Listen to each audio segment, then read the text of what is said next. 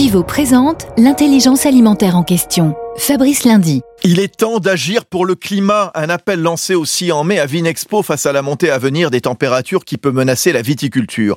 Et pour s'y préparer, des acteurs de la filière s'engagent. C'est le cas d'Invivo Wine et ses 4000 vignerons qui tentent d'imaginer le vignoble de demain avec des techniques accompagnant la transition agroécologique et une condition aussi être rentable.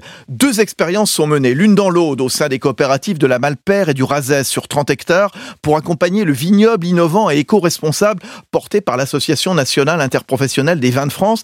L'autre dans le Lot-et-Garonne, avec les vignerons de Buzet, 17 hectares d'un vignoble New Age planté fin mars, sorte de laboratoire à ciel ouvert. La première vendange est programmée dans 3 ans, en rouge et rosé. Premier groupe coopératif agricole français, Invivo s'engage pour une croissance durable en créant l'intelligence alimentaire, le lien entre la terre, ceux qui la cultivent et ceux qui s'en nourrissent.